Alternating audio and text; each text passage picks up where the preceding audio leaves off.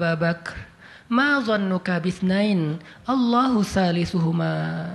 Wahai Abu Bakar, kenapa kamu pikir kita cuma berdua? Allah yang ketiga di antara kita. Baru la tahzan innallaha ma'ana. Jangan khawatir, Allah bersama kita. Kata-kata ini kalau diucapkan oleh orang solih pada waktu yang tepat ketika kita ngalamin satu masalah besar itu akan luar biasa memberikan efek ketenangan buat kita. Tapi waktu yang tepat. Kalau normal-normal aja kayaknya agak-agak kurang ngaruh nih. Makanya kata-kata kayak gini itu timingnya tuh harus pas. Dan yang mengatakan orang yang memang punya aura kesolehan yang luar biasa. Sekelas Rasulullah kurang apa? Itulah sebabnya kenapa kita harus punya banyak. Atau setidaknya kita punya seorang sahabat, seorang teman yang solih yang sering mengingatkan kita. Minimal istri. Kenapa? Karena kalau kita galau dalam urusan kerjaan, nanti pas kita pulang ke rumah, yang akan bilang la tahzan innallaha ma'ana adalah pasangan kita dengan nada yang lembut, dengan senyum yang khas, dengan dekapan yang mungkin penuh kasih sayang, itu benar-benar bisa bikin kita tenang. Gak tahu tenang karena kata-katanya atau dekapannya nih, nggak. Saya juga bingung. Dua-duanya kali ya. Dia bilang la tahzan ya azizi. Panggilan buat suami bahasa Arabnya yang lembut tuh Azizi. Bukan Al-Aziz ya. Al-Aziz mah nama orang. La tahzan ya Azizi atau ya Habibi atau ya Albi. Albi itu artinya jantungku. Jangan dipakai deh, biar saya aja yang pakai itu. La tahzan. Jadi misalnya kayak uh, suami galau tentang kerjaan. Mah, papa lagi galau nih. Kenapa, Pak? Di kantor itu kemarin kita ada tawaran proyek. Cuman proyeknya kayaknya cara untuk ngedapetin proyek itu cara-caranya tuh agak-agak kurang baik gitu. Ada suap segala macam. Tapi itu proyeknya untung besar loh mah. Nah kalau kita nggak suap kita nggak akan dapat proyek itu. Ini gimana nih mah? Diambil nggak? Kan galau nih. Udah istikharah belum mantap nih hatinya. Istrinya yang bilang, Papa Allah yang kasih kita rezeki. Kalau papa ninggalin sesuatu karena Allah, Allah akan ganti dengan yang lebih baik. Pasti dari booster ya mah. Nyontek gitu ya. Nah, kalau dia ngomong kayak gitu kan jadi mantep nih. Kayak saya juga pernah ngerasain lagi apa lagi kayak sedih gitu, lagi galau karena satu urusan. Istri mengatakan, udah serahin aja sama Allah. Kan jadi mantap kan hatinya. Hal-hal yang kayak gini nih. Kalau belum punya pasangan, temen. Sehingga Nabi mengatakan almaru ala dini khalilih. Seseorang itu bergantung loh kepada tingkat kesolehan temannya. Kalau temannya soleh, insya Allah dia akan terjaga oleh teman itu ketika dinasehati, diingatkan. Saya aja ngerasa banget yang kayak gitu. Ada masa-masa ketika saya kayak futur. Futur itu teman-teman artinya lagi lemah imannya. Mungkin banyak lalai, banyak main, sedikit manfaat. Walaupun ada juga banyak main, banyak manfaat. Itu mah tagline entah siapa akunnya gitu. Lagi futur nih ya, lagi futur. Lemah, ngerasa bangun tahajud kayak susah gitu. Ke masjid males, zikir gak khusyuk, tilawah Al-Quran gampang ngantuk. Jalan sama seorang teman saya yang dia bukan ustadz sama sekali. Bahkan dia ngakunya belajar ke saya. Gak tahu benar apa enggak. Yang sejatinya mungkin saya belajar ke dia. Lagi jalan, stelin tilawah Al-Quran. Yang baca saya lagi tuh. CD tilawah Al-Quran saya. Saya kan nggak pernah mendengar CD sendiri. Pas diputarin itu siapa? Lah itu Ustadz. Oh ya. Baca surat Al-Mulk. Tabarakalladzi biyadihil mulku wa huwa ala kulli syai'in qadir.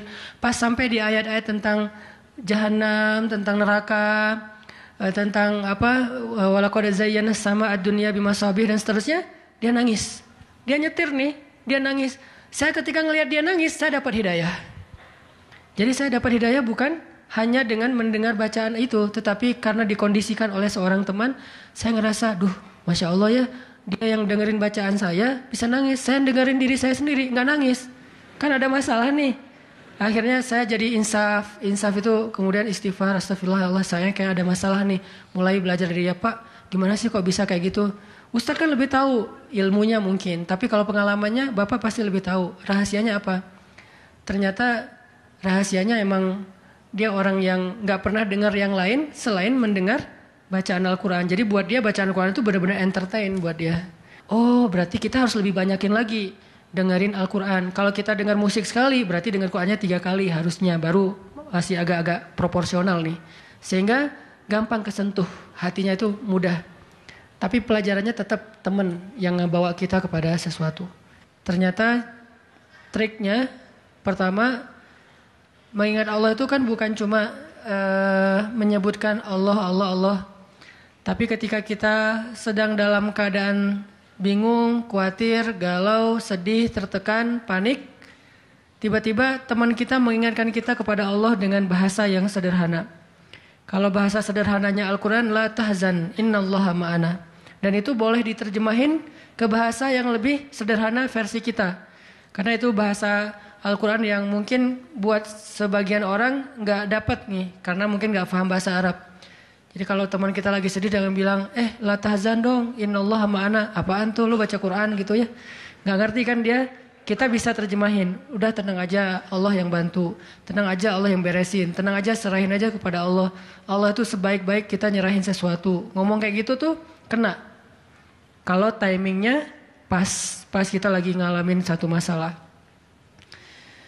Terutama masalah-masalah kayak masalah rezeki itu paling bikin kita uh, sering panik, kehilangan sesuatu, ditipu orang segala macam, kita bilang udah nggak apa-apa, nanti Allah ganti yang dengan yang lebih baik, Allah yang ganti gitu, Allah yang ganti, tenang tuh jadinya, karena kita sedang mengetuk kembali imannya di saat dia sedang butuh-butuhnya iman itu, dan itu butuh teman yang bisa mengingatkan kita, sehingga Nabi bilang ciri-ciri teman yang baik itu adalah kalau kita ketemu dia, dia bikin kita sering ingat Allah.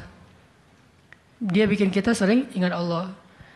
Coba teman-teman renungkan nih, coba dihitung-hitung. Kita kalau ketemu teman ngomongin dunia berapa sering? Terus ngomongin Allah berapa sering? Kan jarang banget kita ketemu teman ngomongin tentang Allah kan? Dan kayaknya nggak tahu juga bahannya mau ngomongin apa tentang Allah. Eh kita ngomongin tentang Allah yuk ngomong tentang Allah, apaan tuh? Kan bingung dia tuh. Maksud lo kulu Allah wahad gitu.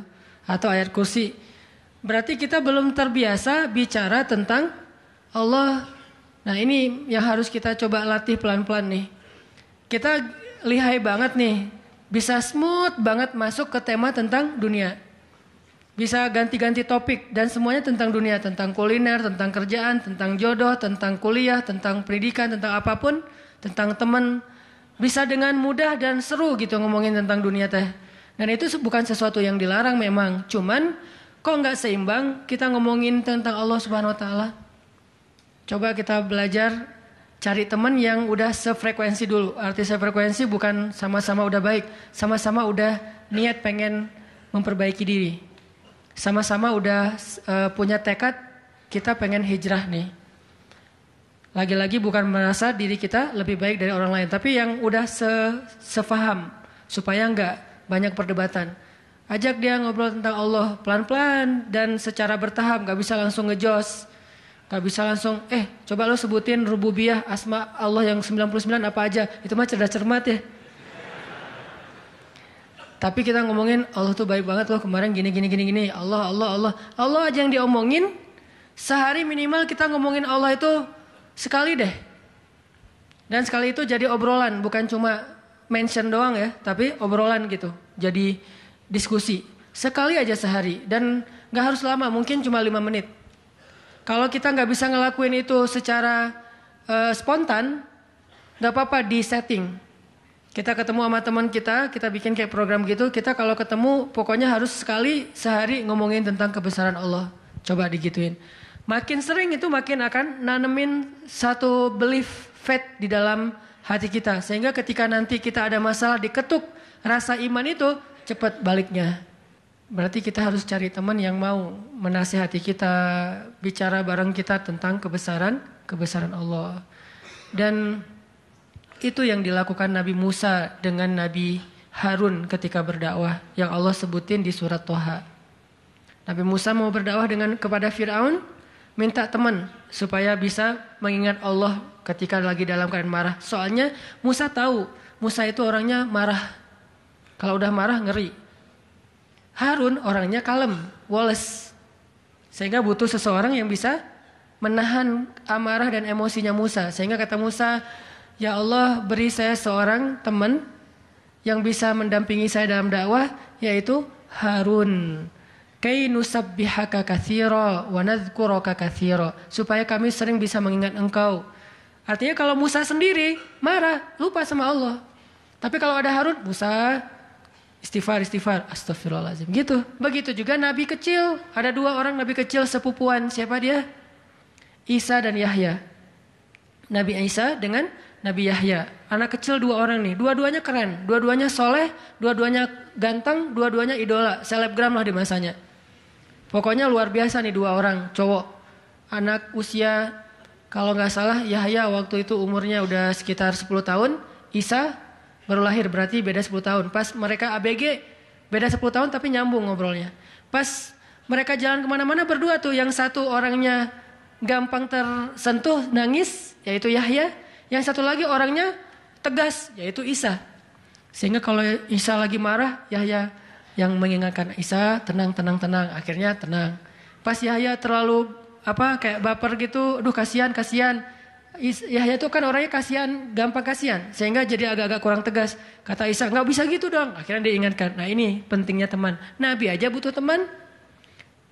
Kalau kita mau kepo dikit nih, kenapa sih Rasulullah memilih Abu Bakar untuk nemenin hijrah? Kenapa nggak Umar gitu, supaya aman? Hijrah bareng Umar siapa yang berani ngejar coba? Umar berdiri depan Ka'bah. Ya ayuhan nas, Ya ma'syara Quraisy, wahai manusia, wahai orang Quraisy, fa'lamu anni muhajir. Ketahuilah saya pengen hijrah kata Umar. Siapa yang pengen istrinya jadi janda, anaknya jadi yatim, tunggu saya di balik bukit itu. Ada yang berani? Diam semuanya. Coba Rasul kalau hijrah bareng Umar. Enak kan? Wahai kaum uh, wahai orang-orang Quraisy, wahai manusia, saya sama Rasul nih mau hijrah. Siapa yang berani nunggu saya di balik bukit itu? Kalau enggak dia akan hilang kepalanya. Nggak ada yang berani kan? Kenapa Rasulullah milih orang yang lemah seperti Abu Bakar? Udah kurus, lemah dan kaumnya kabilah yang lemah. Bani Taim. Bani Taim itu lemah kabilahnya. Nggak seperti uh, kabilahnya Umar bin Khattab. Kenapa bukan Umar? Kenapa bukan Hamzah? Hamzah itu pe, apa ya pemanahnya para sahabat. Pemanahnya orang-orang Mekah. Dan juga nggak ada yang berani sama Hamzah. Hamzah mukul Abu Jahal di depan orang banyak, nggak ada yang berani balas. Ketika Abu Jahal mukulin Rasul lagi sholat depan Ka'bah, Nabi lagi sholat digebukin sama Abu Jahal. Dibelain sama Abu Bakar, Abu Bakar ikut digebukin. Akhirnya wajah Abu Bakar itu nggak dikenali lagi, saking babak belur. Itu digebukin sama Abu Jahal dan teman-temannya. Ketika Hamzah dengar berita itu, langsung Hamzah pergi ke tempat orang-orang ngumpul, Dicari mana Abu Jahal, dipukulin sama Abu uh, sama Hamzah sekuat-kuatnya sampai berdarah-darah Abu Jahal, tapi orang Quraisy nggak ada yang berani balas. Saking uh, apa terpandangnya Hamzah. Kenapa nggak dengan Hamzah, pamannya sendiri? Atau kenapa nggak dengan Utsman gitu, yang kaya raya, yang bisa memberikan fasilitas VIP untuk Rasulullah, naik mobilnya Alphard, apa gitu, nyaman hijrah. Kenapa Abu Bakar yang udah jatuh miskin, fisiknya lemah, kabilahnya tidak dipandang? Kenapa? Karena Abu Bakar itu yang paling solih di antara semua sahabat. Jadi pilihannya kesolihan, bukan kekuatan fisik. Kenapa? Kesolihan itu bisa menutupi kekuatan fisik yang kurang. Kenapa? Allah yang maha kuat. Kesolihan bisa menutupi kurangnya harta. Allah yang maha kaya. Kesolihan bisa menutupi kekurangan dari dukungan uh, kabilah Allah lebih banyak lagi dukungan dukungan dari langit dan bumi. Yang dicari oleh Rasulullah itu adalah teman yang soleh. Ya ababak temani saya hijrah. Siap ya Rasulullah. Hasilnya apa? Dikejar-kejar sama orang Quraisy karena mereka nggak takut dengan Abu Bakar. Tapi ketika mereka mau ketemu dengan Rasulullah dan Abu Bakar di dalam gua, Allah palingkan wajah mereka dari melihat ke bawah kaki mereka. Allah punya banyak cara. Ada ulama yang bilang bukan cuma dipalingkan, tapi tiba-tiba merpati bikin sarang di situ laba-laba walaupun ada perdebatan di antara ulama ini hadisnya sahih atau enggak. Yang jelas, yang pasti nih Allah melindungi mereka dengan banyak cara sehingga enggak enggak bisa ditangkap. Allah yang bertindak. Jadi butuh teman yang soleh. Walaupun nanti kenyataannya teman yang soleh ini malah ditenangkan oleh Rasulullah bukan Rasulullah ditenangkan oleh dia gitu. Kan nyari teman yang soleh biar bisa menenangkan nih. Ternyata pas ada masalah, Rasul gimana gimana? La tahzan, innallaha ma'ana tenang, udah beres. Bisa nggak kita coba latihan ini? Kalau kita berteman dengan seseorang, niat kita pengen saling mengingatkan watawa saubil hak, yaitu mengingatkan tentang Allah, bis sob. Itu kayak gitu tuh ayatnya. Pertama hak dulu, kedua sober. Kalau nasihatnya udah benar, insya Allah sabar. Jadi kalau kita pengen menasihati teman kita atau dinasihati oleh teman kita supaya lebih kuat, bisa tough, bisa survive dalam masalah, minta dia menasihati kita al-haq. Dan siapa al-haq? Allah subhanahu wa ta'ala. Watawa sobil haq artinya saling menasihati dengan nama Allah. Udah serahin aja sama Allah. Allah itu maha ini, ini, ini sebutin dengan bahasa sederhana. Langsung sabar jadinya. Langsung lebih kuat, lebih tenang. Itu yang pertama teman-teman. Kita sering uh, apa berteman dengan orang yang insya Allah dia yakin sama Allah lebih kuat daripada kita. Imannya lebih mantap daripada kita. Yang kedua, gimana caranya biar kalau kita menyebut nama Allah, kalau kita sholat, kalau kita uh, berzikir itu jadi lebih tenang gitu, lebih happy. Karena sebetulnya orang mukmin itu bahagianya itu ada di dalam hati. Kalau bahasa Ibnu Taimiyah, surgaku itu di sini. Surga orang mukmin itu di di hati. Surga kita itu bukan rumah, surga kita itu bukan mobil, surga kita itu bukan pekerjaan, surga kita itu bukan tempat jalan-jalan, tapi semua itu kebaikan, kesenangan. Cuman surga kita ada di sini.